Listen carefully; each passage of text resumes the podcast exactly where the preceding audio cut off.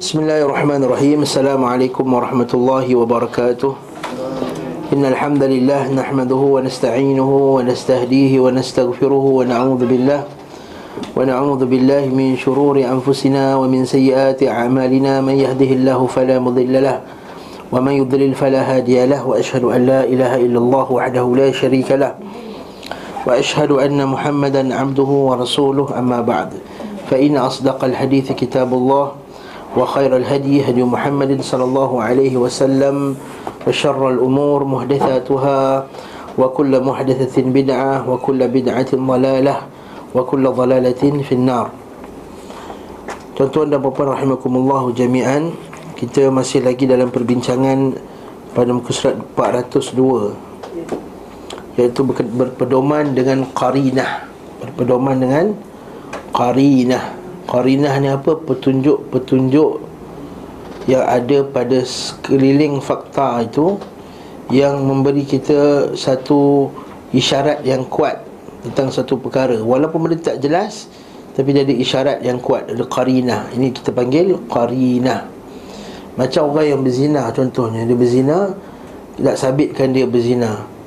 Dia sama ada pengakuan dia sendiri. Pengakuan orang tu sendiri berzina Atau disaksikan oleh empat orang. Namun boleh juga ada petunjuk-petunjuk lain untuk mensabitkan zina contohnya qarinah contohnya. Ha? ada qarinah-qarinah lain contohnya dia dia cek lahirkan anak anak tu lahir cek DNA DNA tu qarinah-qarinah lain dekat tu bahan-bahan bukti yang lain yang boleh digunakan dalam dalam uh, mahkamah dan juga dalam kita menjatuhkan satu hukum. Jadi mana dapat isu qarinah ni? Daripada, daripada kisah Khaybar tu lah. Bila Nabi SAW dia tengok ada lagi harta-harta daripada Huyai bin Akhtab tu yang mereka sorokkan. Dan Nabi nampak ada beberapa petunjuk yang menunjukkan bahawa mereka masih lagi sorokkan. Lalu Nabi pun memaksa menangkap pimpin-pimpin mereka dan dan paksa orang untuk mengaku bahawa ada di mana yang mereka sorokkan harta tersebut. Jadi kejadian tersebut, kisah tersebut mengajar kita satu pengajaran yang besar yang yang yang yang yang penting iaitu dalam bab qarinah tadi. Dalam bab qarinah. Okey. Dan termasuk bab qarinah juga disebut sini ialah al-qafah itulah yang kita sebut sebelum ni bahawa contohnya untuk menentukan nasab dia tengok al-qafah iaitu dipanggil ilmu al-qiyafah. Ilmu al-qiyafah ni apa? Nak tentukan nasab anak tu yang yang dipertikaikan maka dia tengok pada ilmu al-qiyafah. Ilmu qiyafah dia tengok pada rupa bentuk anak tu dia lekat kepada siapa punya dia punya mak ayah dia yang sebenar. Maka para pendukung mazhab kami yang bawah sekali itu iaitu Ibn Taimiyah eh, eh, Ibn Qayyim dan juga Ahmad Demikian pula apabila masing-masing dari wanita muslimah dan wanita kafirah melahirkan anak. Kemudian wanita kafirah mengaku sebagai ibu dari anak wanita muslimah. Maksudnya ada dua orang satu perempuan Islam, satu perempuan kafir. Bertikai tentang anak ni anak siapa? Ada yang kata itu anak. Yang Muslim kata ini anak dia Yang kafir kata itu anak dia. Contohnya. Permasalahan ini pernah ditanyakan kepada Imam Ahmad. Dan beliau tidak memberikan komentar. Lalu dikatakan kepadanya Apakah engkau berpendapat ditentukan melalui Al-Qafah, Al-Qiyafah tadi itulah? Kata Imam Ahmad, alangkah bagusnya. Maksudnya ma'ahsanaha Boleh juga. Maksud Imam Ahmad Suju nak pakai Al-Qiyafah tu. Maksudnya Al-Qiyafah ni diterimalah oleh Ulama-ulama madhab kita Ulama fiqah ni. Okey Namun apabila tidak ditemukan Al-Qafah Maksudnya ahli orang Al-Qafah tu pun blur Tak nampak. Ni ni anak siapa ni? Tak nak tengok ni Rupa hidung Rupa kaki Rupa tangan. Kan? Tak nak, tak nak pastikan. Lalu Seorang hakim memutuskan di antara keduanya Seperti keputusan Sulaiman.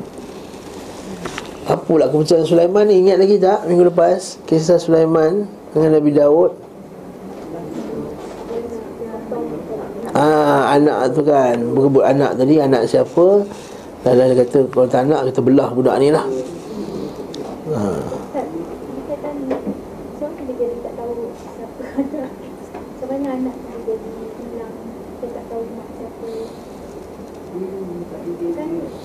Macam-macam situasi boleh berlaku. Perang ke?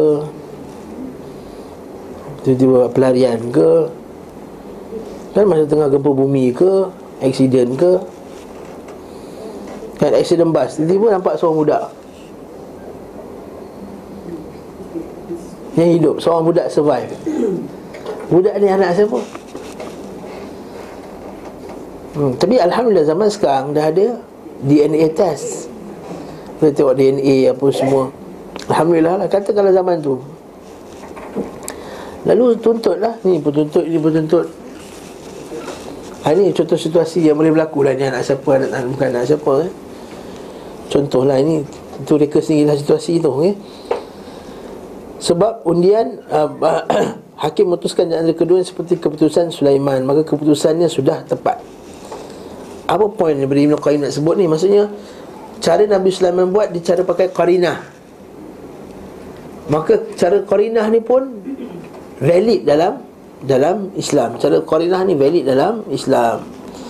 Bahkan keputusan ini lebih tepat dari undian sebab undian hanya digunakan apabila masing-masing pihak maksudnya setiap pihak yang berperkara memiliki kekuatan yang sama dari segala sisi dan tidak ada satu pun yang bisa diunggulkan atas yang lain Maksudnya kalau dah confuse sangat sama Tak ada buat macam mana Masa tu kita pakai undi Sebagai undi Yang tu yang orang kafir Dia ada juri-juri tu Mahkamah tu kan Juri tak keputusan Nanti 20 juri Lepas tu Keluarkan keputusan dalam mahkamah Apabila bisa diunggulkan dengan tangan satu saksi asumsi kuat yang terlepas dari al-lawth. Lawth ni istilah bahasa Arab kan. Iaitu apa dia?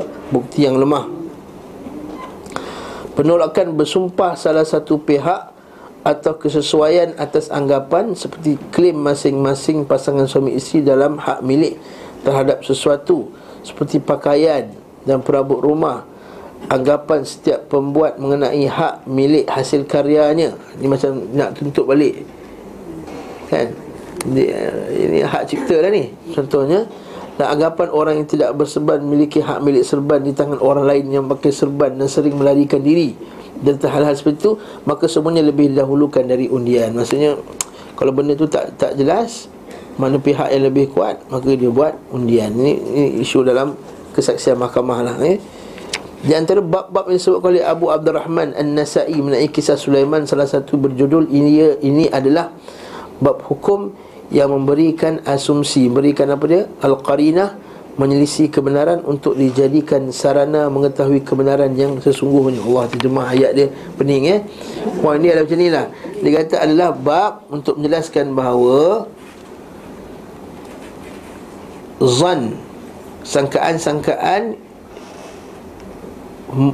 iaitu memberi asumsi memberi hak untuk kita boleh assumption boleh kita syak pada seseorang itu berdasarkan qarinah ha Karinah, karinah ni adalah hmm. circumstantial evidence Keadaan Yes Ha betul betul itu ayat yang putih dia. Ha apa dah apa sekali lagi? Circumstantial. Ha circumstantial ha, evidence. Ha, maksudnya bukti-bukti yang ada pada sekeliling itu qarinah ha saya tak tahu istilah dia ha? Nabi SAW tidak menceritakan kisah ini kepada kita untuk jadikan bahan obrolan di malam hari. Okay? Ngobrol-ngobrol, bukan untuk ngobrol-ngobrol di kita ni. Eh, kisah perang Khaybar tu yang Nabi pergi menyuruh para sahabat untuk apa? Untuk interrogate Yahudi tadi tu bukan untuk cerita ngobrol-ngobrolan aja. Ha. Bukan untuk ngobrol-ngobrol. Dia nak bagi tahu kita bahawa boleh kita nak pergi paksa orang tersebut, boleh kita investigate dia kerana koordinah kerana ada bukti-bukti circumstantial tadi tu ha, evidence tadi tu untuk kita tuduh dia. Yang kita sebut dah pada kuliah yang lepas macam polis tadi lah okay? nampak seseorang lelaki asyik bawa perempuan lain-lain masuk dalam rumah dia perempuan seksi apa semua dia tahu dah. Setiap kali masuk bawa perempuan lain. Setiap kali masuk bawa perempuan lain kan? Maka kita ini dah ada bukti-bukti bahawa dia melakukan perbuatan yang tak elok dalam rumah tersebut. Maka bolehlah polis nak pergi serbu siasat. Okay, jangan pula bagi alasan tak boleh nak pecah rumah orang ni hak orang. Jangan pergi tajassus. Dah ada qarinah yang jelas. Tajassus ni tak ada qarinah okey tajassus seperti tak ada sebab kita nak pergi ha, pergi hendap rumah orang tu makin yang kita dilarang. Okey. Nabi tidak menceritakan kisah ini kepada kita untuk jadikan bahan obrolan di malam hari. Akan tetapi tentu untuk kita jadikan pelajaran dalam perkara hukum. Sehingga menetapkan hukum dengan metod al-qasamah. Ha, nampak bawah ni qasamah itu adalah sumpah dari penggugat yang tidak memiliki bukti atas gugatannya. Ha, maksudnya kita ugut orang tu. Atas orang tu kita kita bagi ya, kita ugut dia, kita kau ugutlah kita paksa dia untuk dia memberi jawapan. Okey. Dan mendahulukan sumpah dari penuntut kes pembunuhan dikategorikan dalam perkara ini berdasarkan asumsi-asumsi yang kuat. Okey. Contohnya apa ni? Menuntut sumpah mendahulukan sumpah dari penuntut kes pembunuhan dikategorikan dalam perkara ini. Contohnya macam ni. Ada satu orang lagi kata Tuan kata jumpa dia dia tuduh seorang tu bunuh. Tapi dia tak ada bukti yang nyata. Tak nampak. Tapi ada korinah-korinahnya. Maka dia pun sumpah Aku sumpah dia ni telah bunuh Fulan dan fulan. Maka memanglah kaedah ada Al-bayyinah ala mudda'i Orang yang dakwa dia kena bawa bukti. Tetapi Pemerintah juga Qadi Boleh Bawa kes tu ke dalam mahkamah Untuk dibicarakan Apabila terdapat karinah-karinah yang kuat Untuk bawa dia dalam kes tersebut. Ha, Inilah kes macam inilah yang orang tak faham ni Bila berlakunya Golongan liberal Bila dituduh orang Islam. Nampak orang Islam kata apa Perempuan tu dirogol Bila perempuan yang kena rogol tu tak boleh bawa bukti Perempuan yang rogol tu pula dituduh berzina. Pernah dengar tak ni?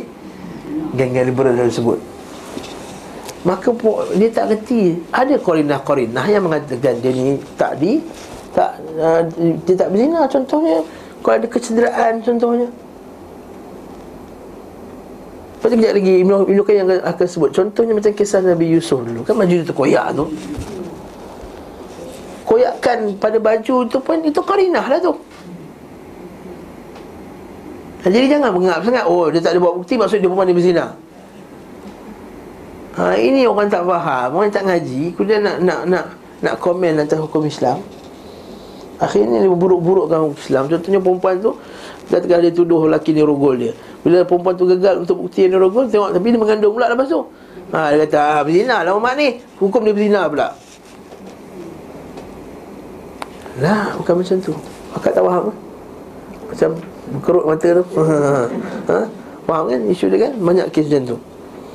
Nabi itu ada karina-karina Dia cek pula Ada kecederaan pada kemaluan dia pada tem- Ada alat kelamin dia Kemudian pada isu-isu lain Tengok keadaan dia macam mana pada waktu tersebut Ada tak gangguan-gangguan daripada segi mental dia Apa semua psikologi dia Maka ini semua adalah karina-karina Yang membantu untuk ha, Untuk menolak perempuan tu di Dituduh berzina contohnya. Nampak? Begitu pula keputusan merajam wanita yang dituduh berzina oleh suaminya di mana sang suami bersumpah untuk menguatkan tuduhannya sementara si isteri menolak bersumpah untuk membantah tuduhan suaminya. Ini maksud apa? Bab li'an. Ha, nanti kita akan jumpalah pada bab nanti. Bab nikah kahwin bab li'an. Bab li'an ni maksudnya apa? Dengar tak bab li'an? Dengar tak bab li'an apa dia li'an ha? Hmm. Tak dengar li'an Ya, ini salah satu bab daripada bab fiqh dalam dalam fiqhul usrah. Dalam fiqh kekeluargaan. Iaitu bila suami dia nampak isteri dia bersama dengan lelaki lain. Tapi tak cukup empat orang saksi. Perempuan tu pula Nafikan Mana ada ha, Susah nak nak, nak jatuhkan hukuman? Ha? Kalau ada CCTV apa Itulah. Itu korinah-korinah lain tadi tu. Itu betul-betul lain. Maka ini dipakai dengan sumpah tadi. Maka lelaki tu kata aku bersumpah. Bersumpah, aku bersumpah Bahawa Apa yang aku katakan ini benar Dan isteri, dan isteri aku ni berdusta. Dan pada yang kali kelima tu Dia kata sekiranya aku berdusta Maka anak Allah ke atas aku Sumpah ha. Sebab anak ni luas ha. Sebab anak ni luas Okey Kadang-kadang sumpah, eh, sumpah laknat pada benda bukan perkahwinan boleh berlaku Kan Itu panggil ibti, uh, uh, Mubahalah Itu dipanggil apa dia? Mubahalah Mubahalah ni berlaku juga pada bab-bab yang bukan perkahwinan. Ini bab perkahwinan Yang khas pada nampak isteri dia kononnya tidur dengan lelaki lain. Isteri dia pula kata Aku bersumpah atas nama Allah. Empat kali dia kata yang suami dia berdusta. Suami dia berdusta. Dan sekiranya dia berdusta kali kelima maka laknat Allah ke atas aku. Kesan daripada li'an pisah lama-lama dah. Tak ada tak ada tak ada rojok-rojok lah tak ada langsung dah ha. Lepas tu dah pisah langsung. Takkan ketemu lagi dah. Tak ada Cina buta tak ada lah Cina lelaki buta ke India buta semua tak ada ha. Kalau tolak tiga boleh lagi Dia pergi kahwin dengan orang lain dulu Lepas tu apa semua tu datang balik nikah. Ada kat can lah tu Ada can lagi. Ha, Ini tak ada. Tak ada buta Tak ada pekak Tak ada apa semua. Habis kelas Ni Pisah habis terus. Okey Tak ada nafkah Tak ada apa semua Habis putus hmm.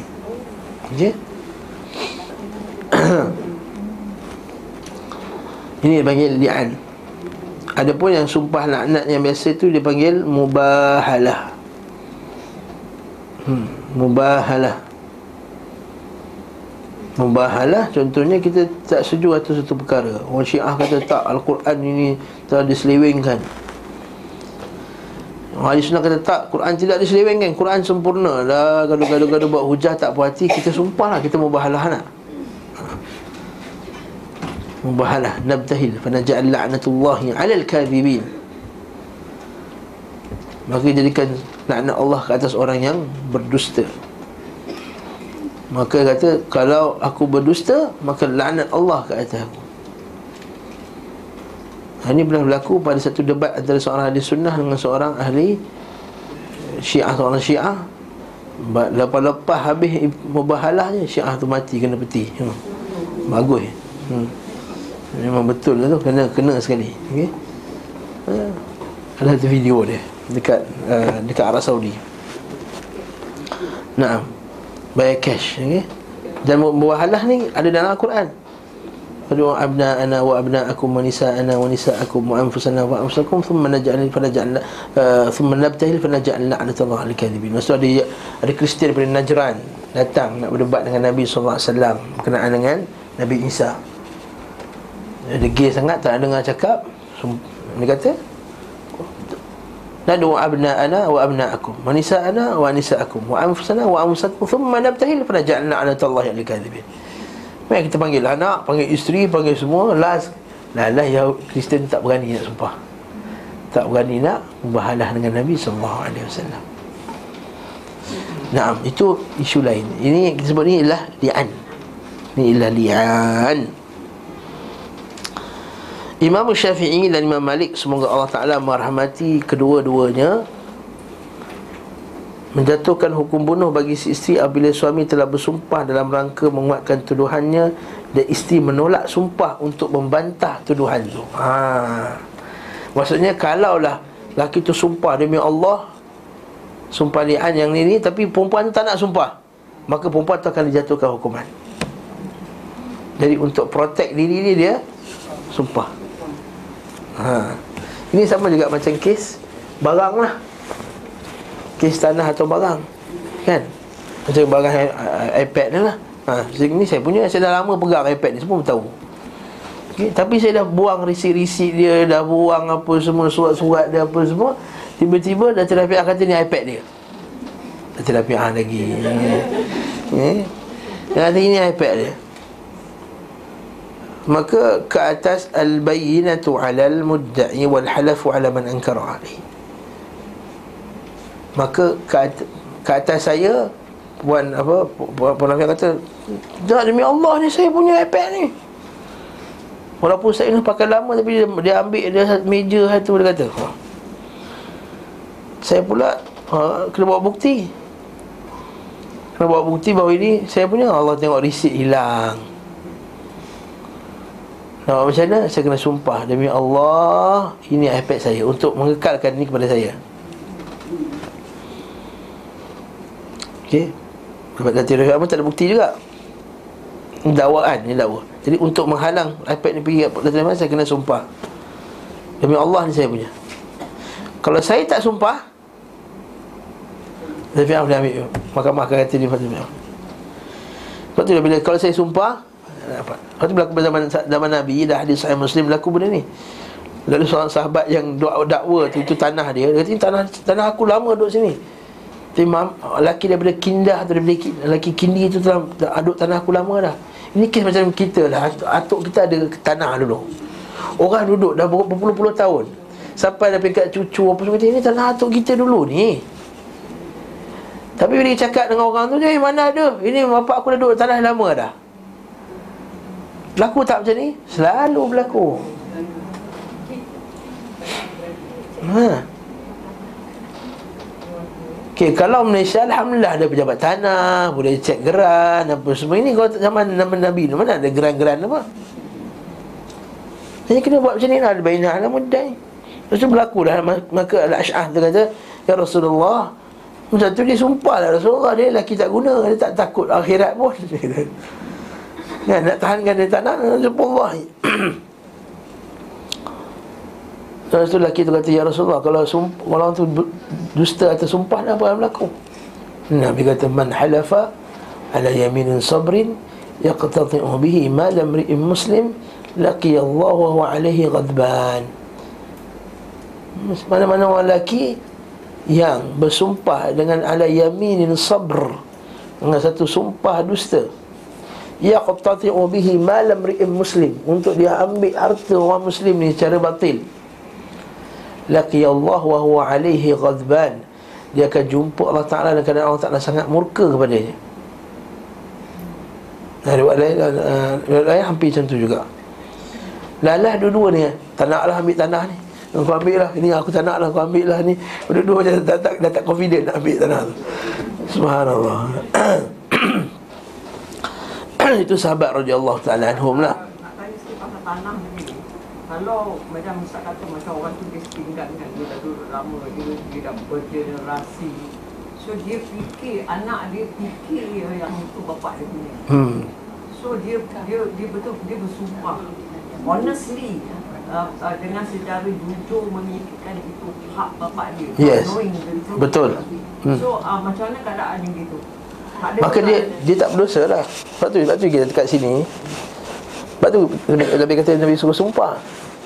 Nabi suruh sumpah Sebab dia ni yakin yang ni dia punya Yang ni yakin itu dia punya. Maka kekallah pada orang yang Yang duduk tu. Kekal pada yang as- asal yang siapa-siapa yang duduk tadi tu. Selagi yang yang dakwa tak da- tak dapat bawa bukti yang jelas betul-betul itu tanah dia Maka Okay, itu satu isu and then another issue pasal tanah juga macam orang ambil tanah uh, say government uh, tanah kerajaan kan? Dia ambil tanah berlori-lori untuk ke uh, okey lah sat- ambil satu pot lah kata, untuk tanah pokok. Itu hak kerajaan tau adakah uh, public boleh ambil? Kan kita nampak orang ambil tanah uh, saya saya selalu nampak orang ambil tanah uh, tepi jalan kan macam shoulder tu jalan ada tanah lumpur ataupun orang dah buat leveling orang tu ambil untuk guna di sini Satu yang tak boleh ambil lah Bayangkan kalau ada Kalau penduduk kampung tu Kawasan tu ada 100 ribu 100 ribu orang ambil satu pot Habis lah Tanah tu Maka kita janganlah ambil tanah yang tak ada Yang tak digesekkan Mana-mana jauh-jauh sikit Untuk ambil tanah Atau belilah tanah yang dekat Neseri-neseri kat Sungai Buloh tu kan banyak ha? Ha? ha? Di tepi tu Allah nak ambil satu pot pun nak curi ha? Ha. Orang tanam pokok, tanam buah-buahan semua boleh. Boleh makan buah-buahan tu. Eh tak boleh Mana boleh Mana boleh suka hati ambil Kecuali kalau kerajaan kata ini Tanah tu ha milik kerajaan Buah tu milik kerajaan Kerajaan declare nak kasih ataupun tidak Ya ada lautan tu lain cerita Ha yang ni. Kita. Kita tanam. Kan tak boleh suka hati suka hati tanah tu Dia tak boleh suka hati tanah tanah, tanah, tanah orang Ha, macam setengah-setengah orang kau saya kepung tu. Oh, suka-suka hati je dia tanam. Tak nak sebut lah bang bangsa apa kan ha? Dia pergi kat rumah tu Dia pergi letak parking dia Dia pergi buat tanam Buat nursery dia pula kat depan tu. Hai, mana boleh? Suka hati Tak boleh lah. Bukan, bukan hak dia. Bukan hak dia. Nanti dah 10-10 tahun Nanti kan dia dakwa Ini tanah ni saya dah lama usaha. Eh tak boleh Tak boleh Tak boleh Tak boleh, tak boleh. Dan ingat eh Siapa yang menzalimi Satu shibr Satu jengkal tanah Bukan hak kita pun ha? Satu jengkal tu bukan tanah hak kita dan tawwaqahullah ala sami' aradin Allah Ta'ala tenggelam dengan tujuh lapis bumi Allah Ta'ala hentam dengan tujuh lapis bumi ha?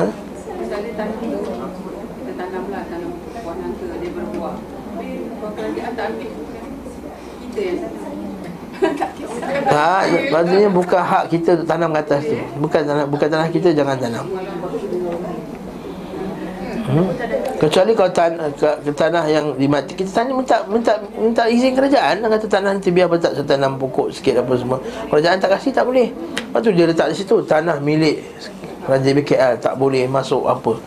Habis setengah orang dia buat Dia pergi meniaga lah kat dalam situ dia, Bahkan ada setengah tempat kat Kepong tu Jalan Kepong tu Tanah tu keraja, Tanah hak kerajaan Untuk buat apa? Untuk, untuk letak, letak pokok-pokok Untuk dibesarkan pokok Kemudian dia hantar pokok ke tempat lain Masuk dia meniaga air kelapa Semua tu Dia tolak rumput-rumput tu semua. Dia simen kan bawah tu. Kemudian dia buat gerai. La haula wa la quwata illa billah. Ha? Maka jangan buat perangai macam ni. Tanah kat tempat kita Depan rumah kita tu ada tanah sekarang kera Sekarang kera tu lah tanam serai Tanam apa semua itulah. Tak ada tanah Beli je nangka tepi jalan? Ambil sana Kalau macam jalan kan dia, uh, dia ada uh, ada tanah lebih lah. Dalam longkang dan jalan tu ada tanah orang tanah-tanah benda-benda Kalau tidak mengganggu. Kalau kerajaan kata nak tanam Macam depan rumah kita kan Antara rumah kita Tu jalan raya tu ada tanah ada sikit. Tengok pada pada uh, pihak berkuasa kerajaan Pihak berkuasa tempatan Macam di BKL pun. Dia benar tak tanam ha. Kalau dia kata tanam tanam tak apalah. Tapi kalau kami ambil Kami ambil je tau. Jangan jangan tuntut pula. Ha, Itulah yang cerita. Kalau dia orang tak kisah macam macam kita tak ada pula minta permission. Dia nak tanam serai ke tiga tiga rumpun takkan nak minta permission kan? Tengok macam mana dia punya Keadaan situasi, situasi adat kawasan tu macam mana. Orang selalu dia tanam pokok-pokok di tepi jalan tu. Uh, pem, uh, bukan pokok yang pokok yang macam kecil-kecil lah. Apa ada kerja di BKL sini Ha, Tanyalah di BKL boleh ke tak Orang lalu lalang buat dia. Eh, Saya tak saya tak tanam apa-apa Saya biar aja. ha? Ada kat, kat belakang Tengah ni ada kebun sayur Hmm, siapa punya kebun sayur tu? Tahu Lepas tu kalau dia yang tanam tu orang lain datang makan, boleh tak? Ha. Ha, tak bagi pula macam tanah dia pula bapak dia punya tanah eh. Ha, itu kata tanah bapak dia pula. Itu yang kita kata jangan suka hati. Jangan suka hati tak boleh. Satu kita pergi playground kita tanam pokok kan. Ha, ni kat tempat Yayasan Taklim ni tanah tepi-tepi tu semua kita tanam pokok durian, pokok kelapa, pokok kelapa semua mesti sama tanam. Oh bukan boleh tu tanah hak kerajaan, tanah tanah milik dia. Ha? Kedai-kedai tu kan yang kaki lima tu Kaki lima. ah, tu bukan hak dia orang. Memang bukan hak diorang Sebab tu kita boleh report. Bukan hak diorang Kita je tak nak report Belakang dia yang Arab tu. Kalau kita report Ramai-ramai Datuk-datuk ni semua report. Memang boleh pecahkan punya. Saya report tak layan. Yang Datuk-datuk Datin Tan Sri Apa semua ni Pergi report. Memang tak boleh. Itu prinsip khas Yang semua agama pegang. Bukan agama Islam ni. Tak boleh Ambil Walaupun satu jengkal tanah Daripada tanah orang lain. Ha. Lepas tu Nabi kata Man la'anallah Man ghayyara manaral ard. Hadis Sahih Bukhari. La'nat Allah Dekat hadis Sahih Muslim. La'nat Allah ke atas Orang yang mengubah manaral ard. Manaral ard apa? Sempadan tanah. La'nat tu Dapat la'nat Ha, hati-hati Islam sangat jaga hak tanah ni Hak orang ni memang Subhanallah lah.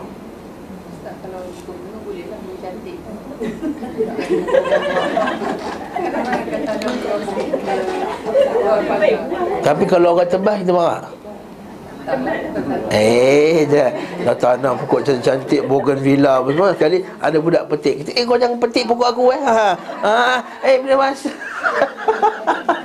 Dia marah pula. Sebab itulah atas dasar inilah Dekat kubur juga Mana boleh suka hati tanam pokok. Yang pergi tanam pokok puding tu Apa pasal? Kubur bukan hak milik kita Kubur wakaf. Kubur hak milik orang Islam seluruhnya. Jangan tanam-tanam pokok. Kan? Lepas ni nak buka balik Kubur tu nak Kalau dia katakanlah terlampau ramai orang Islam Kubur mungkin kubur ayah kita akan dibuka balik. Dan dia akan tolak tepi-tepi tulang tu untuk bagi masuk mayat lain pula. Ha, ini kita sebut. Kenapa bakit dah zaman-zaman pun boleh muat lagi sampai zaman sekarang? Boleh muat lagi. Dah 1400 tahun dah. Nah kita boleh Buka eh, Kita tolak tepi sikit Untuk masukkan Jenazah yang lain Ini dah letak habis semua lah hmm, The best father The best husband The best apa tak letak eh? Kubur Taman Tun ni Subhanallah Tengok kubur baru ni Kubur Taman Tun dah macam Taman Nirvana pula lah ha. Allahul Musta'an macam dalam hutan kan Macam hasil-hasil hutan Macam waktu dia hutan yang biang ke Ataupun petai Kadang-kadang orang kampung pergi. Ambil Ada setengah-setengah benda dalam hutan Yang kerajaan tak kasih bawa keluar Betul tak? Macam setengah-setengah binatang Buah-buahan yang eksotik apa semua. Ada pun yang lain Kerajaan benarkan. Yang kedua kerajaan benarkan untuk orang asli Suka hati dia nak buat apa. Itu tempat, tempat tinggal. Jadi kita patuh je lah Pada perintah kerajaan dalam masalah ni Eh, Taat waliul amri pada perkara yang ma'ruf itu wajib. Kalau silent Kalau tidak ada uh, Larangan ataupun suruhan Ataupun tu macam Tak ada apa-apa lah silent. Tak ada apa-apa Macam contohnya Bila tak ada uh, Macam dulu-dulu Belum ada lagi apa-apa undang-undang Untuk halang ambil apa-apa dari hutan Ambil lah apa-apa nak ambil. Hutan tu milik Allah Ta'ala Nak ambil pokok ke Nak ambil kayu ke Nak ambil bunga ke Tapi sekarang ni Bila dah tengok zaman industri ni Kalau kita kata siapa-siapa boleh masuk hutan Ambil Untuk ambil kayu balak. Ha, Itu jadi Sebab tu kerajaan letakkan undang-undang tu tadi Untuk mengawal perangai manusia yang tak apa-apa ni. Ya mungkin kata ustaz takkan nak ambil satu satu satu potong rotan pun nak kena ni? Report kerajaan dia kata ya puan ambil satu satu batang rotan. Yang lain-lain tu yang toki-toki jahat tu Ha, kalau kita kata tak ada undang-undang Sukatilah boleh apa? Ini hak milik Allah Ambil lah. Ha, Dia masuk hutan Dia bawa lori dia semua Dia bawa mesin-mesin potong kayu dia Habis hutan ni apa jadi? Yang itu kita tahulah Tapi macam individu kan Kadang macam macam dulu-dulu kan orang dulu pergi masuk hutan ambil akar kayu. Ha, tak ada masalah. Itu pun hak kerajaan. Zaman-zaman tu belum di-declare lagi. Hak-hak tu kerajaan. Kerajaan masalah itu Kerajaan kata ambil Ambil Kerajaan benarkan Untuk orang yang ambil sikit Ni sikit ambil benda-benda tu Tak ada masalah. Tapi bila kerajaan kata tak boleh Katakanlah Benda tu dah jadi endangered species tunjuknya Benda yang Bunga referensia contohnya. Tak boleh. Memang tak boleh lah. Macam ambil kera beruk Ha betul? Yes Periuk kera. Ha. Bila kerajaan. Yes. Ha, Sebab tu kerajaan Bila kerajaan kata tak boleh benarkan Bawa keluar benda-benda ni semua. Kan kalau kita pergi kat Taman Kinabalu tu dah, dah letak syarat-syarat undang-undang Jangan ambil ni, jangan keluarkan apa saja tumbuh-tumbuhan apa semua. Kan kita patuhlah itu. Waliul Amr. Dan benda tu benda yang Ma'ruf juga Untuk menjaga hutan kita. Bahang dia buat tu yang lemang kera. Beruk Tu dia tanam sendiri kot eh? ha? Dah selesai masalah hutan Ya, masalah tanah ni penting kan? Nah, masalah tanah penting sangat. Ha, pokok buluh hutan. Ha. Kan? Hmm. Eh? Tu jangan kita galakkan lah. Jangan kita pergi sokong pula. Macam macam orang beli barangan barangan barangan tiruan lah. Sama juga. Ha, sebab tu Syekh Syekh Sa'ad Thasri. Dia ada barangan tiruan, barangan curi tak boleh kita bantu dia. Wa ta'awun 'alal itsmi wal 'udwan. Yang kamu berbantu-bantu dalam ismi dalam dosa dan permusuhan. Okey. Selesai dah. Okey, seterusnya menerima persaksian ahli kitab atas kaum muslimin dalam soal wasiat ketika musafir. Ha, ini kes macam mana? Orang tu orang Islam tu nak mati. Ketika dalam musafir. Dia ada harta nak diwasiatkan. Tak ada orang Islam, ada orang kafir dua orang. Ada orang kafir. Boleh tak orang kafir itu jadi saksi? Sedangkan Allah Ta'ala kata Fa'ashilu zawa, zawa adlim minkum Hendaklah menjadi dua orang saksi yang adil di kalangan kamu Orang Islam yang patut jadi saksi Maka boleh tak buat Dia boleh tak mereka jadi saksi ni Maka dalam hal ini okay, Kalau kita nak tahu masalah ni dengan jelas Tuan-tuan boleh buka surah Al-Ma'idah ayat 106 Ayat 106 dengan ayat 107 surah Al-Ma'idah. Ha, Ayat 106 ayat 107 surah Al-Ma'idah. Masalah ni jelas Ayat ni jelas Untuk mengatakan bahawa Kalau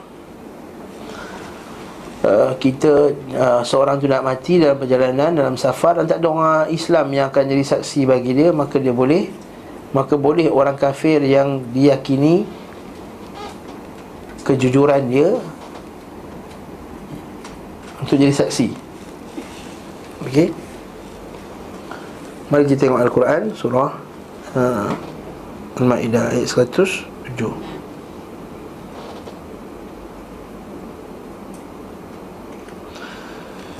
Jumpa tak?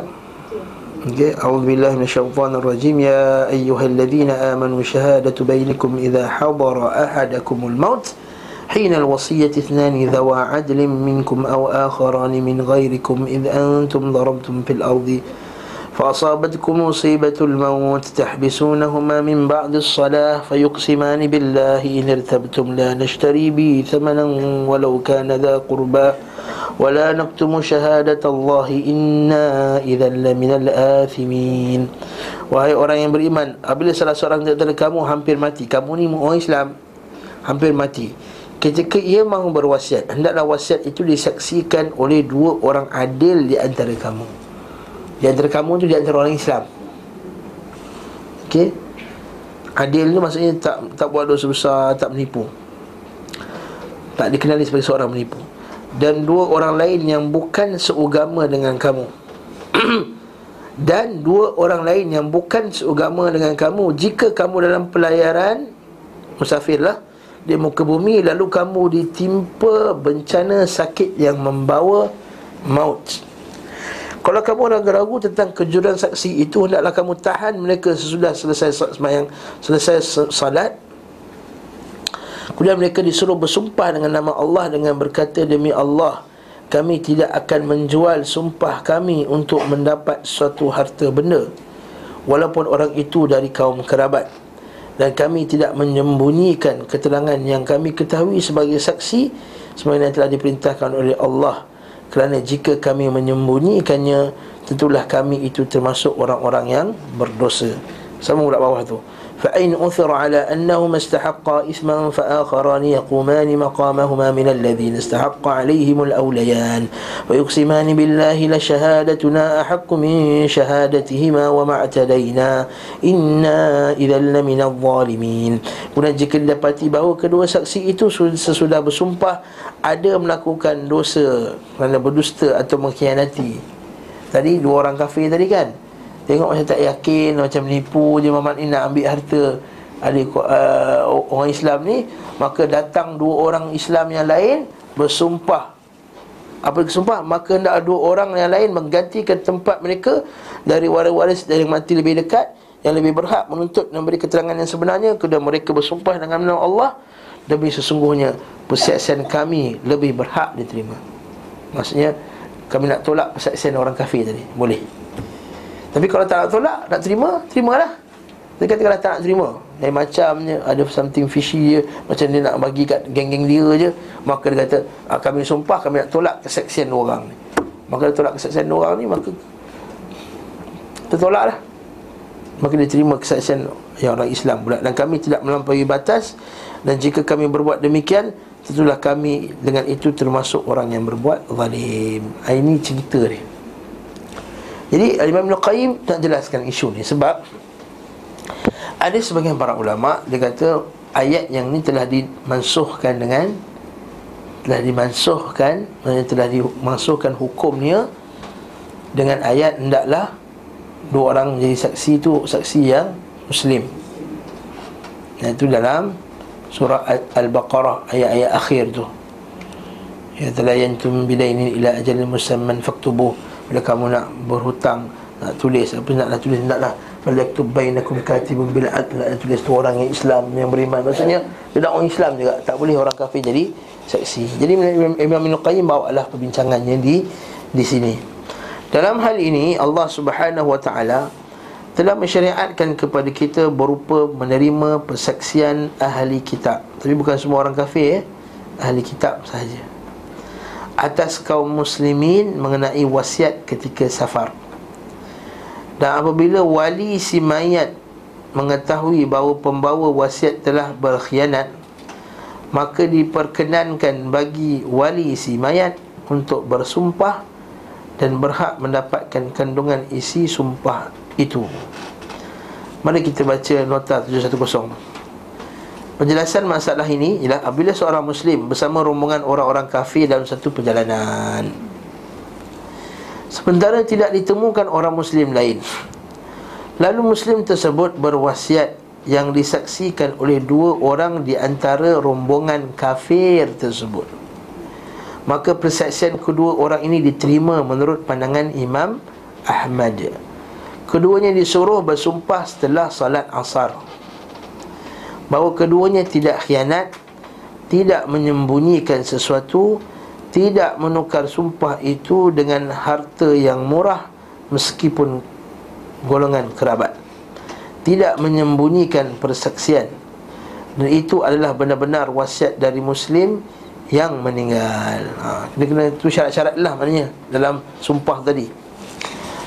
Apabila ditemukan kedua saksi itu berhak mendapat dosa yakni melakukan kecurangan dalam sumpah itu tadi Maka dua orang dari wali si mayat berdiri dan bersumpah atas nama Allah dan berkata sesungguhnya persaksian kami lebih benar dari persaksian mereka keduanya. Ini persaksian apa? Persaksian bahawa mereka ni dusta lah. Sungguh keduanya telah khianat dan menyembunyikan kebenaran. Maka hakim pun memenangkan gugatan kedua wali si mayat. Mana cabaran wali si mayat tadi. Ibnul Munzir berkata Inilah pendapat yang dikatakan oleh para pemuka ulama Ulama-ulama yang besar. Di antara mereka yang berdapat seperti ini Ialah Qadi Shuraih An-Nakhai Al-Auza'i Yahya bin Hamzah. Ini pula yang dijadikan dasar keputusan oleh Ibnu Mas'ud pada masa Utsman Yang dijadikan keputusan oleh Abu Musa Al-Ash'ari. Abu Hanifah, Malik dan Syafi'i berkata ha, Ini tiga mazhab lain tak setuju buat ni Persaksian dua orang kafir itu tidak diterima. Ha, Ini isu dia.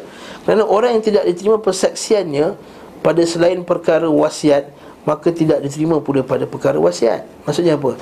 Dalam bab tulis hutang. Bab tulis hutang pun orang kafir punya penulisan pun tak dipercayai. Apatah lagi Bab wasiat yang lebih besar daripada itu. Seperti halnya orang fasik Dan bahkan hal ini lebih patut ditolak Imam Ahmad berdalil dengan firmannya Wahai orang yang beriman Ayat yang kita baca tadi lah Persaksian dan kamu Bila seorang kamu meninggal dunia Lalu berwasiat Maka tidak disaksikan Dua orang saksi yang adil di antara kamu Dan dua orang yang kamu Ini adalah nas daripada kitab Wah. Rasulullah SAW memberi keputusan seperti itu sebagaimana hadis Ibnu Abbas yang diriwayatkan oleh Abu Dawud dan At-Tirmizi. Ia berkata, seorang laki-laki dari Bani Saham keluar bersama Tamim Ad-Dari dan Adi bin Bada.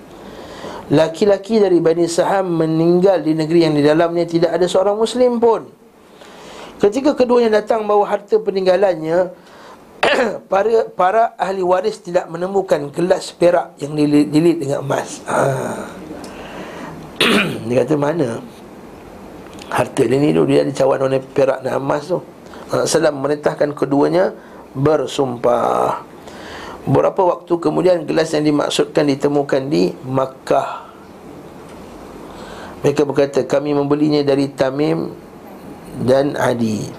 Maka dua orang wali dari mayat tersebut berdiri dan bersumpah Sungguh persaksian kami lebih patut diterima Daripada persaksian keduanya Gelas tersebut pada ada pada para sahabat mereka Peraih berkata maka turunlah ayat Wahai orang yang beriman Persaksian dari kamu Apabila salatnya ayat akhir ayat Okey ini boleh menjadikan keputusan Abu Musa sepeninggal Rasulullah SAW sebagaimana diriwayatkan oleh Abu Daud dan Tayalisi dari periwayat yang siqah kita percaya yang sanadnya sahih memahami ayat memahami ayat itu dengan erti dari selain keluarga kamu tidak dapat dibenarkan.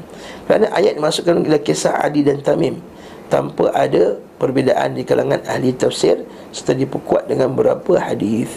Di hadis di samping itu jika apa yang mereka dikatakan benar maka sumpah tidak menjadi satu kewajipan dan dua saksi dari kaum muslimin tidak harus melakukan qasamah bersumpah untuk membuat gugatan. Atas dasar inilah maka ayat tersebut dihukumi muhkam Tetap berlaku dan bukan mansuh Dan bisa diamalkan. Ini adalah pendapat Ibn Abbas, Ibn Musayyab, Ibn Jubair, Ibn Sirin, Qatada, Al-Sha'bi, Al-Thawri Ahmad. Ini semua ulama-ulama besar ni Ibn Jubair, Sa'id bin Jubair Muhammad bin Sirin, Qatada bin Ahmad Sadusi Al-Sha'bi, Al-Thawri, Sufyan Al-Thawri, Ahmad Adapun anggapan bahawa ayat ini telah dihapus oleh firman-Nya dan persaksian dua orang adil di kalangan kamu sebenarnya katakan Zaid bin Aslam, Asy-Syafi'i, Abu Hanifah dan Malik adalah pendapat yang ter tertolak. Kerana hukum dalam kondisi normal tidak menghapus hukum dalam kondisi darurat. Ini maksud darurat lah dah tak ada wakil dah tak ada saksi dah. Melainkan orang kafir saja. Tidak ada pertentangan antara persaksian orang kafir terhadap waksiat di saat tidak adanya orang muslim yang yang, menyaksikannya dengan persaksian kaum muslimin terhadap wasiat apabila dua orang hadir di antara mereka maka mana ayat itu seperti yang dikatakan oleh Ibrahim An-Nakhai dan Sa'id bin Jubair apabila seseorang akan meninggal dalam perjalanan maka hendaklah ia mempersaksikan dua orang lelaki-lelaki dari kaum muslimin. Jika tidak ditemukan dua lelaki-lelaki muslim maka dua lelaki-lelaki dari ahli kitab. Jika kedua datang bawa harta peninggalan mayat Maka para ahli waris membenarkan keduanya Maka perkataan keduanya diterima. Tetapi jika ahli waris menuduh keduanya berdusta Maka dua ahli waris bersumpah atas nama Allah Setelah salat asar. Sesungguhnya kami tidak menyembunyikan Tidak berdusta, tidak khianat Dan tidak pula selain kami Apabila diketahui bahawa kedua orang kafir berdusta Maka hendaklah posisi keduanya digantikan Dua orang dari wali mayat yang bersumpah atas nama Allah Sungguh persaksian kedua orang kafir itu adalah batil Dan kami tidak menganggapnya Maka persaksian kedua orang kafir ditolak Dan persaksian para wali mayat di, diterima Faham ke baca panjang-panjang ni? Ha? Faham tak? Alhamdulillah tepat faham lah tu okay? Okay?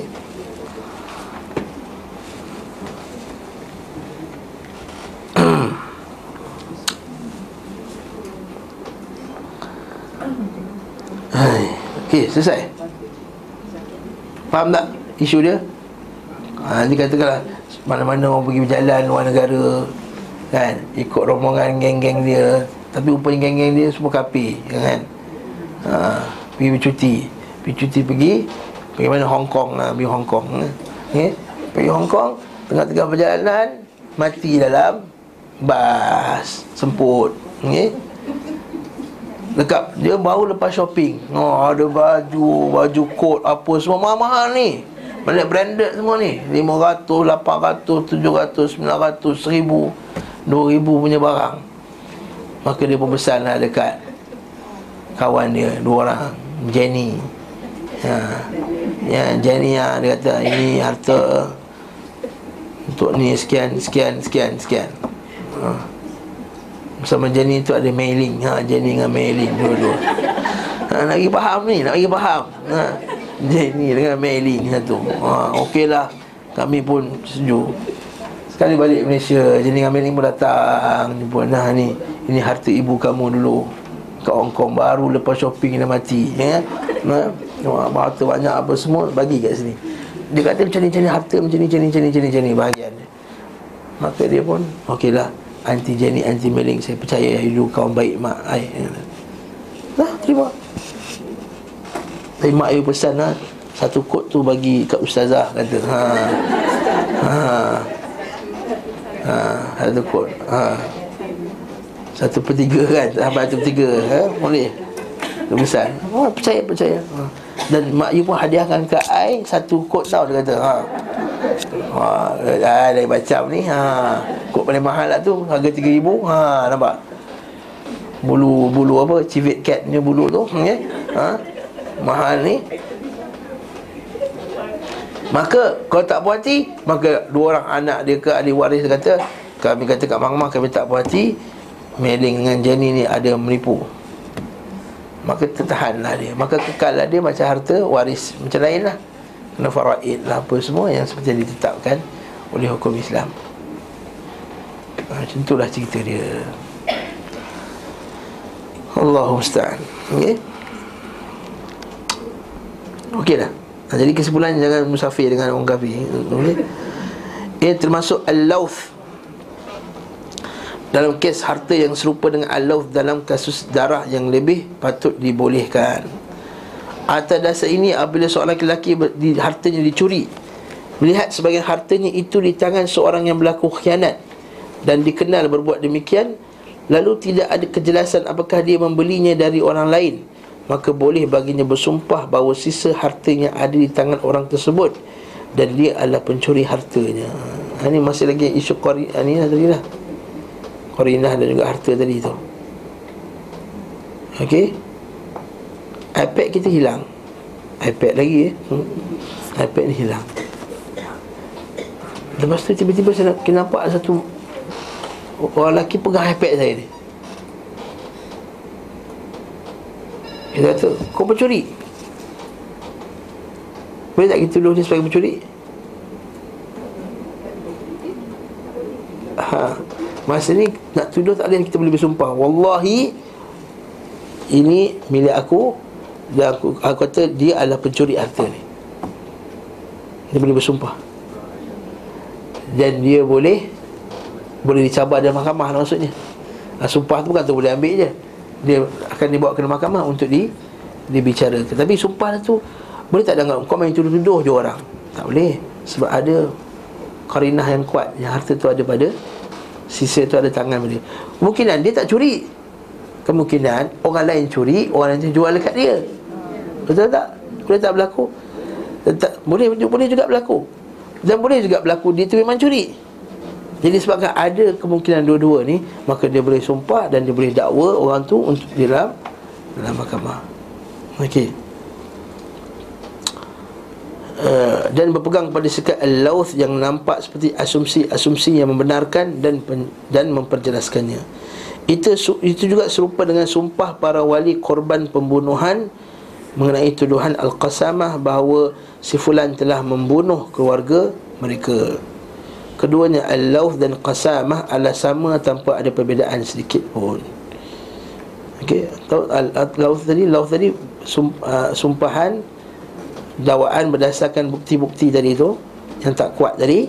Al-qasamah pula ialah sumpah untuk tolak pula orang tu punya sumpah balik nak lawan balik. Bahkan urusan harta lebih mudah dan lebih ringan kata dia.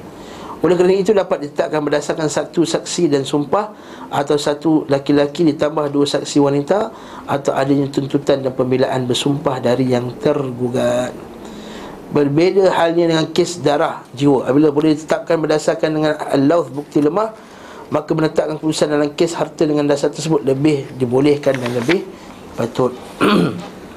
Al-Quran dan Sunnah menerangkan perkara tadi. Tidak ada hujah sama sekali bagi bagi mereka yang mengklaim bahawa indikasi Al-Quran tersebut telah hapus Kerana hukum ini termaktub dalam surah Al-Ma'idah. Dan itu merupakan surah yang terakhir turun dari Al-Quran di mana hal ini terlakukan oleh para sahabat sebenarnya beliau SAW setiap Abu Musa al-Ash'ari dan sujud oleh para sahabat yang lain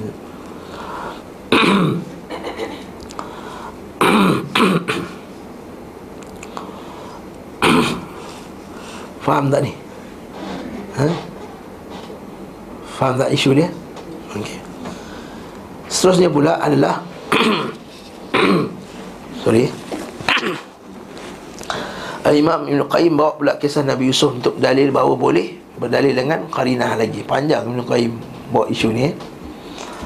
Mungkin pada zaman dia Ada orang tak perhati ikut isu ni kot agaknya Itu dia nak jawab Masuk pula dalam kategori ini apa yang disebutkan oleh Allah Azza wa Jalla dalam kisah Nabi Yusuf berupa argumentasi saksi yang berdalil dengan asumsi sobeknya baju dari belakang. Ini Allah lah bukti lemah. Ha, bukti lemah untuk tuduh dia berzina betul tak? Ha, maksudnya Zulaikha walaupun nama dia nama Israeliat tak apalah tuduh Nabi Yusuf cuba nak rogol dia cuba nak buat benda buruk pada dia ini tuduhan kemudian dipertahankan dengan tengok pada koyak baju. Sedangkan ini kita kata asumsi kuat ke lemah? Lemah berdasarkan baju je. Taklah kuat sangat bukti tu. Jadi menunjukkan bahawa Allah ni boleh dipakai dalam Islam. Qarinah yang lemah ni boleh dipakai. Ha, Qarinah yang lemah ni boleh dipakai.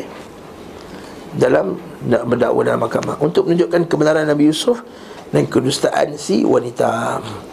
Bahawa saat itu Yusuf membelakangi dan hendak pergi lalu disusul oleh wanita dari belakangnya lalu menariknya hingga bajunya sobek dari belakang. Akhirnya suami perempuan itu serta orang-orang yang hadir mengetahui kebenaran Yusuf dan mereka menerima keputusan itu. Lalu mereka menetapkan bahawa si wanita bersalah seraya merintahkan kepadanya untuk bertaubat. Allah SWT menceritakan kisah ini dalam konteks pembenaran bukan pengingkaran. Bukan maksudnya bukan mengingkari kisah tersebut. Dan meneladani hal-hal seperti itu adalah bentuk pembenaran Allah Azza wa Jalla ke atasnya dan tidak ada pengingkaran bukan sekadar penuturan kisahnya. Sekali lagi Ibn Qayyim buat macam tu. Hujah macam tu. Dan jika Allah SWT mengkabarkannya Disertai pembenaran di atasnya Menyanjung dan memuji pelakunya Maka hal itu menunjukkan keredaannya Bahawa yang demikian sesuai dengan hikmah Serta keredaannya Renungkanlah permasalahan ini Kerana sangat bermanfaat. Sekiranya kita menelusuri apa yang tercantum dalam Al-Quran dan As-Sunnah serta praktik Rasulullah SAW dan para sahabatnya dalam permasalahan ini Nescaya akan sangat panjang. Mudah-mudahan kami bisa membahasnya dengan tuntas dalam tulisan tersendiri. Boleh baca dalam I'lamul Muwaqqi'in ada bab ni InsyaAllah ta'ala Ada pun yang diinginkan Allah mengingatkan tentang petunjuk beliau sallallahu alaihi wasallam dalam dan menarik hukum menarik ajaran pengajaran dari perjalanan hidup beliau sallallahu alaihi wasallam serta peperangan yang dilakukannya maupun peristiwa-peristiwa bersejarah dalam hidupnya. Ketika Rasulullah SAW menyetujui petunjuk Khaybar mengolah tanah Maka setiap tahunnya ha, Ini masuk isu lain pula eh? Beliau SAW mengirim orang untuk menaksir Buah-buahan agar ditetapkan atas mereka Apa pula menaksir ni? Ha, ini isu yang seterusnya pula Isu Al-Khirsu Menaksir apa ni? Hasil Okey untuk bayar zakat. Naam. Bolehkah kita mentaksir buah yang atas pokok lagi? Sebab atas pokok belum masak betul lagi. Dia dah, dah hampir masak. Betul tak? Yang kedua, tak tahu timbangan dia betul-betul. Sebab Nabi kata dalam zakat laisa fi maduna khamsata au uh, khamsata ausukin sadaqah ha, tidak boleh kurang daripada lima wasak sedekah tak boleh, tak boleh zakat yang kurang daripada lima wasak ada timbangan-timbangan yang tertentu berapa ratus kilogram yang dikena dia, dia, dia 300 kilogram lebih baru boleh di dizakatkan tetapi dalam bab tamar dalam bab anggur kat sini Nabi SAW benarkan Supaya apa? Supaya mudah nanti Dia datang sekali lagi tahun depan Bila buah tu dah masak Apa semua Nanti dia boleh Bagi-bagi dulu yang mana nak makan Mana keluarga dia nak makan sendiri Mana yang dia boleh Nak bagi-bagi anak beranak dan apa semua. Kan macam kita dah ada zakat lah Kita ada zakat. Bukan semua duit kita kena zakat. Kita tolak pembelanjaan pada mak Pembelanjaan pada anak Apa semua. Macam tu juga dalam Pentaksilan tu tadi Pentaksilan tadi nanti Nabi kata tinggalkan. Terus terus kira semua Tinggalkan daripada buah-buah tu Untuk dia nak bagi pada anak beranak dan apa semua. Kemudian lebihan daripada itu Barulah ditaksirkan. Kemudian depan yang datang Itu zakat yang dia kena bayar. Sebab tak boleh tunggu dah turun Dulu nak pergi timbang apa semua nanti tak sempat.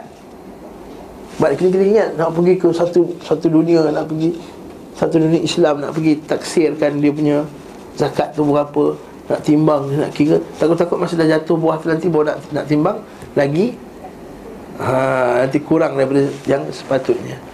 Cuma isu Al-Khirsu ini Tak semua mazhab setuju. Tak semua mazhab setuju. Mazhab Abu Hanifah lah paling tak setuju sekali. Dia kata mana boleh? Mana boleh timbang benda yang tak boleh? Mana boleh kenakan Bila ukuran-ukuran taksir benda yang tak tepat harganya Tak tepat bilangannya Orang biarlah turun dulu Barulah timbang Barulah ukur betul-betul Timbang sebab apa? Sebab uh, Dalam Islam Nabi melarang kita ambil Zakat Lebih daripada yang sepatutnya Waktu Nabi bila hantar Muaz bin Jabal Nabi hantar Muaz bin Jabal ke Yaman Nabi kata kat Muaz Wahai Muaz ajar dia solat, ajar dia syahadah, ajar solat dan ajar mereka zakat. Kemudian ke akhir hadis tu Nabi kata apa? Wa iyyakum wa qara'im amwalihim. Hati-hati kamu daripada kamu ambil harta terbaik mereka. Maksudnya kita ni dalam bab ambil zakat daripada orang kaya pun jangan zalimi orang kaya.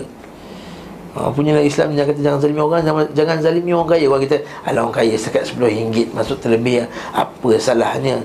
tak luak pun duit dia tak tak tak Islam kan tak boleh lebih RM10 zakat walaupun pada orang kaya sekalipun zalim nah itu adil ni Islam pada sama ada pada miskin atau pada yang yang kaya sebab itu Abu Hanifah tak setuju. Cuma mazhab-mazhab dia kata tak.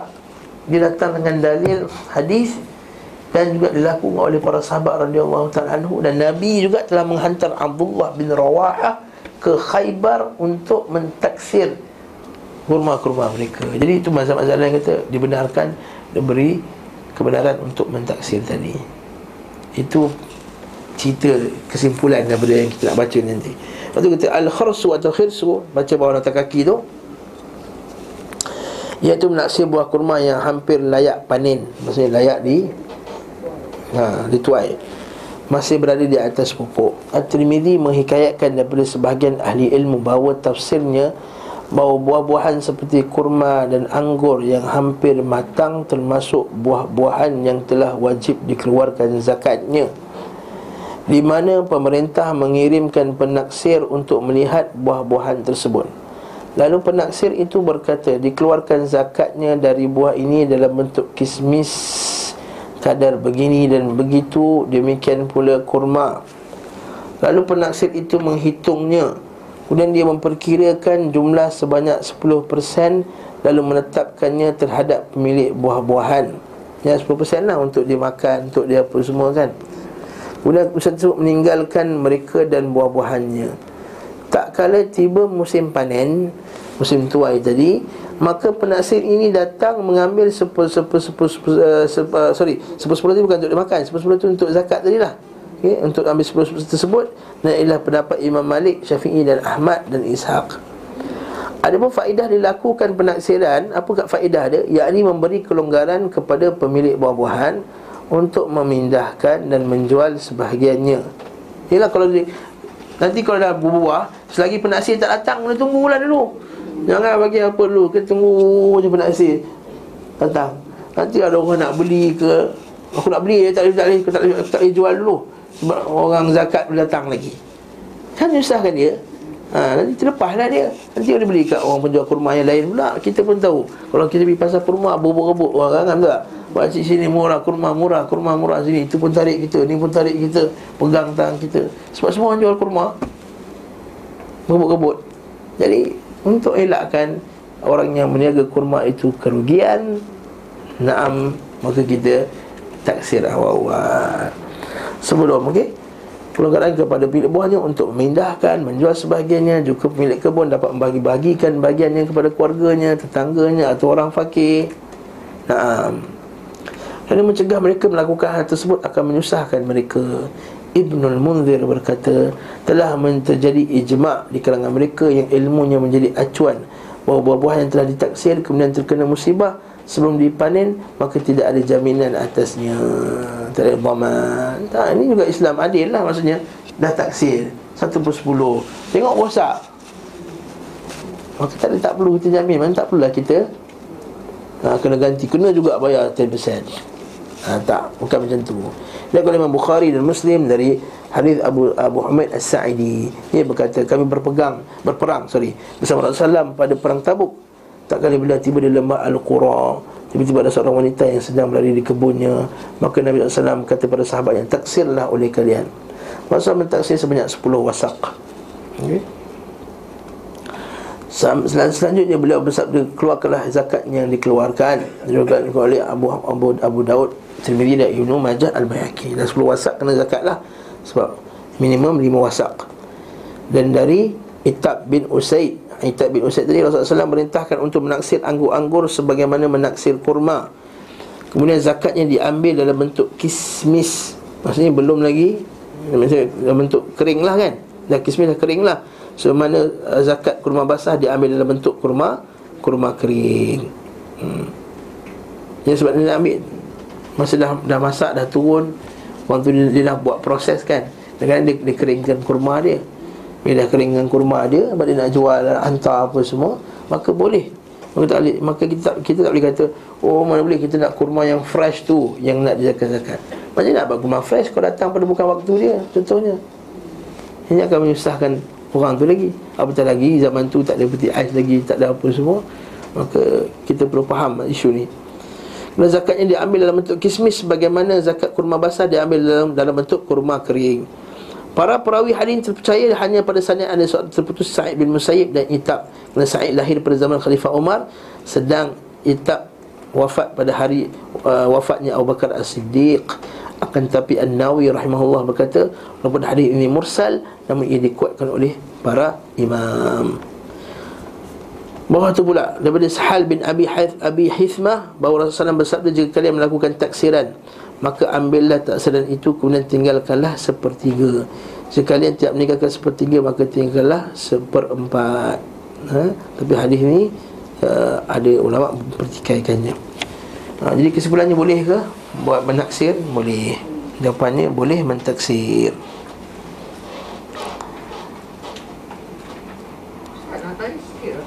Buah-buahan Okey, uh, apa ni, ka- kalau mengikut apa yang kita baca Dia kata 10% right? So assuming lah orang tu Masa dia buat taksiran tu Dia uh, dah nak masak ke belum masak ke? Dah nak masak. Dah nak masak Hmm. Bukan masa Just bawa before harvest lah Yes Okay, so 10% assuming buah tu ada satu tan Ha. dia dia pendaksiran lah. Hmm. So kalau dia ambil 10% so it's um, 100 tan. Eh sorry, 100 uh, 100 kilo. kilo. Hmm. Right. Now, between um, harvest time dan taksiran tu katalah um, ada angin right puting beliung ke whatever. So buah tu most of it jatuh. So tak boleh dapat. So apa yang dia nak ambil? Maka a- Kalau rosak Maka pas taksir sekali lagi lah. Tengok sekali lagi lah.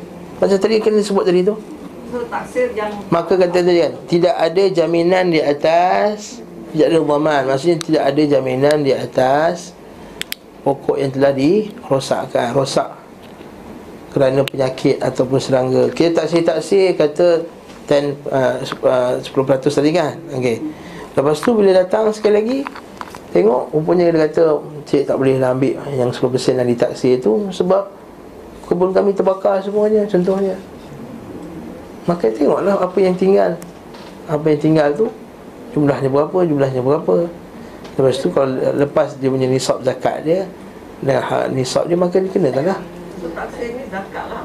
Taksir untuk zakat lah ni ha, Taksir ni untuk zakat kurma Kurma kan harta yang zakat. Orang lain Ha? Ha, buah-buah lain dia tak dia tak dia tak buat zak, dia tak taksim macam tu. Buah-buah lain dia tak termasuk dalam harta zakat tanaman. Dia dimasuk dalam zakat zakat berniaga. Ha. Ha, pendapatan. Zakat pendapatan, zakat harta, zakat perniagaan. Katakanlah dia tanam durian. Durian tak termasuk dalam harta tak zakat tanaman. Okey. Kan? Tapi dia ni meniaga durian kaya. Tokek durian lah Musangking lah Apalah Holo lah Apa semua durian-durian pelik-pelik ni Kemudian Jadi dikira macam mana? Dikira ah, Itu adalah harta Urud, urud tijarah Bahasa Arab panggil. Urud tijarah maksudnya apa? Iaitu Barang-barang dagangan dia tu. Ha, Yang akan di, dikirakan. Maka boleh. Percentage dia macam mana? Satu empat puluh lah. Macam zakat perniagaan Macam zakat harta kita. Dua, ah, dua, satu empat puluh Dua, dua point lima peratus. Urul tijarah Macam kita berniaga Kalau ada orang berniaga buku Sama juga. Bukan dari zakat Mana ada zakat buku? Tak ada zakat buku Tapi zakat perniagaan. Ha, Zakat perniagaan. Itu juga orang ada tanam, ha, Kalau padi Yes ada zakat padi. Sebab dia tanaman yang dizakatkan. Tapi orang tanam lain Mangga. Harum manis. Orang boleh Maka dibawa di bawah zakat apa? Zakat perniagaan. Okey, tentang perniagaan ni. Tapi katakanlah Saya ambil Katakanlah memang tak berniaga pun. Secara ada sebesar-besar ladang tu Durian bertantan tak berniaga. Malah nak niaga Dia. Dah kaya sangat dah. Ha. Dia buat-buat makan dia. Ha, Tak ada, tak kena. Tak kena. Walaupun ada banyak. Walaupun ada banyak durian dia ha, Sebab dia tak termasuk harta. Ha. Okey, Cakap pasal durian Ustaz. Ha. ha. Saya ada dengar orang kata pasal pajak ni. Dia pajak apabila dia nak pajak buah durian Dia pergi apabila dia tengah stage yang baru uh, budding you know, besar. Bunga And then dia, dia charge certain price. Adakah itu betul? Dari segi syarat tak betul. Tak betul? Dasarkan bunga ni tak boleh. Bukan bunga. Dia dah ber... Kita tak boleh menja- Ini ada bagi muzabanah ni. Al-muzabanah. Muzabanah ni jual buah yang belum berbuah lagi. Pokok aku ni Biasanya hasilkan 100 kilo. Jadi dia berdasarkan Buah yang belum keluar lagi. Tak boleh. Dalam Islam tak kasi. Tapi itu yang dipraktiskan di kampung. Ha, Terus ada ikut praktis tu. Itu yang Islam dah, dah cadangkan Muzara'ah dengan musaqah tu. Allah Akbar. Sunnah dah ajar dah. Ha. Macam so, kalau dia nak jual tu Dia jual masa dia nak panen Ha, yes, uh, kalau lain lah kalau dia masak jual dia jual dengan biji-biji buah tu tak ada masalah. Ni tak boleh jual benda yang tak pasti. Tahu tak tak pasti? Ha, saya menjual kamu buah yang berada di dalam ladang ini. Mana boleh? Dalam Islam dia mesti ada jumlah syarat benda itu, benda tu mesti ada nilai. Ada bilangan tertentu, ada nilai tertentu. Sebab tu dalam Islam Berniaga ni tak ada benda Ada warar Benda yang tak ada tak Benda yang tak jelas Saya jual ikan dalam kolam saya ni. Mana boleh? Ha? Saya tengok ikan ni duit seekor je Harga puluh-puluh ribu. Ha? Ha? Tu Ha? Nampak buah Tapi tak tahu berapa banyak buah dia Berapa banyak buah yang ada. Tak dia bagi percentage macam okay assuming dia ada seribu biji kan. And then dia bagilah macam dia, dia, dia ambil error factor dia Ah. 10 atau plus or minus ha. 10%. Ha, boleh? Patutnya ambil macam Patut Muzara'ah kan senang. Dia kata dah Aku ada ladang Ada buahnya. Kau uruskan. Nanti hasilnya kita bahagikan. Berapa-berapa persen Setelah tolak modal apa semua ni. Hmm. ha, Kan senang Islam. Adil. Muzara'ah minggu lepas kita mengaji tu? Ha, Iaitu kita Kata saya ada tanah. Saya bagi contoh Datin Rafi'ah ada tanah Saya saya tahu tanam pokok. Saya tahu tanam pokok. Saya tahu jaga pokok durian. Ha, Saya pun tanam pokok durian. Jaga pokok durian tu apa semua Elok-elok apa semua. Lepas tu Nanti dah hasil dia keluar pokok durian tu. Jual pokok durian. Jual pokok durian Jual buah-buah durian tu untung. Kan kan durian RM40 sekilo RM50 sekilo. Lepas tu dah untung. Nanti tolaklah modal yang diperlukan modal apa semua tadi kemudian split Dia punya keuntungan. Kan bagus. Itu cara dia. Ha, Dia pajak, pajak, pajak Dia bayar, bayar, bayar Lepas tu Pajak yang tak tak tak berapa Tak tahu berapa nilai dia sebenarnya. Dia tengok pokok-pokok tu Nampak macam durian banyak Tengok semua busuk-busuk, rosak-rosak. Kan rugi tu ke satu pihak je Wallahu ta'ala alam bisawab. Allah ta'ala alam bisawab. Islam dah tunjuk cara yang terbaik Untuk supaya menjaga hak Pemilik tanah Dan menjaga hak orang yang nak uh, Usahakan tanah tersebut. Okey. Kita habiskan sikit lagi lah panen-panen ni tadi ni. Okey. Biasanya Rasulullah SAW mencukupkan satu orang untuk mentaksir buah-buahan Maka perbuatan ini menjadi dalil yang membolehkan menaksir buah-buahan yang mulai layak di dituai seperti buah kurma. Boleh pula membagi buah-buahan berdasarkan taksiran meski masih berada di atas pohon.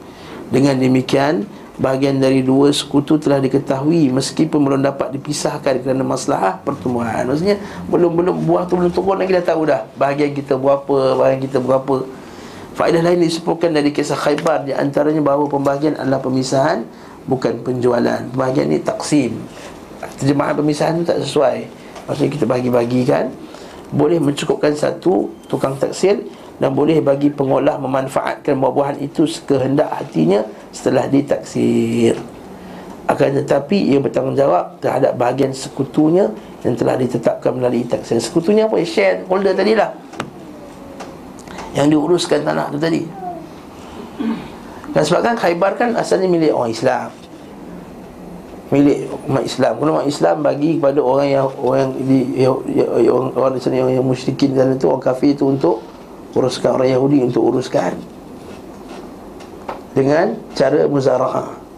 Kemudian Nabi hantar wakil untuk taksir.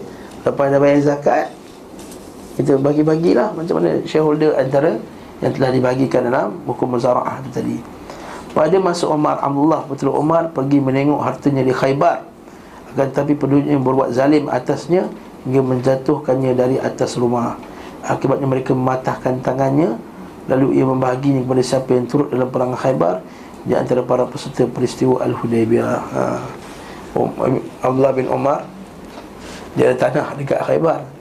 Ha.